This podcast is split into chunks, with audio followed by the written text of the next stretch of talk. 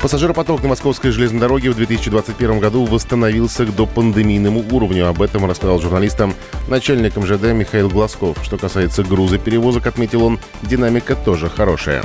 Все обязательства и все поручения, которые нам давали правительство, руководство нашей компании, московскими железнодорожниками, выполнены в полном объеме. Это касается грузовых перевозок, где в этом году мы планируем закончить год с объемом 72,3 миллионов тонн груза по погрузке.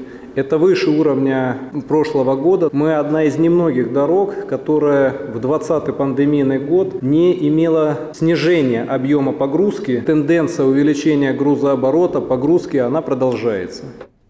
В РЖД 2021 был объявлен годом экологии. Реализует несколько проектов по снижению выбросов загрязняющих веществ в атмосферу.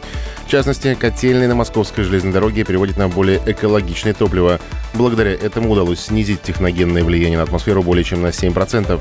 Кроме того, вдоль путей на густонаселенной территории ставят шумозащитные экраны и укладывают специальные маты, которые гасят вибрации от проходящих поездов.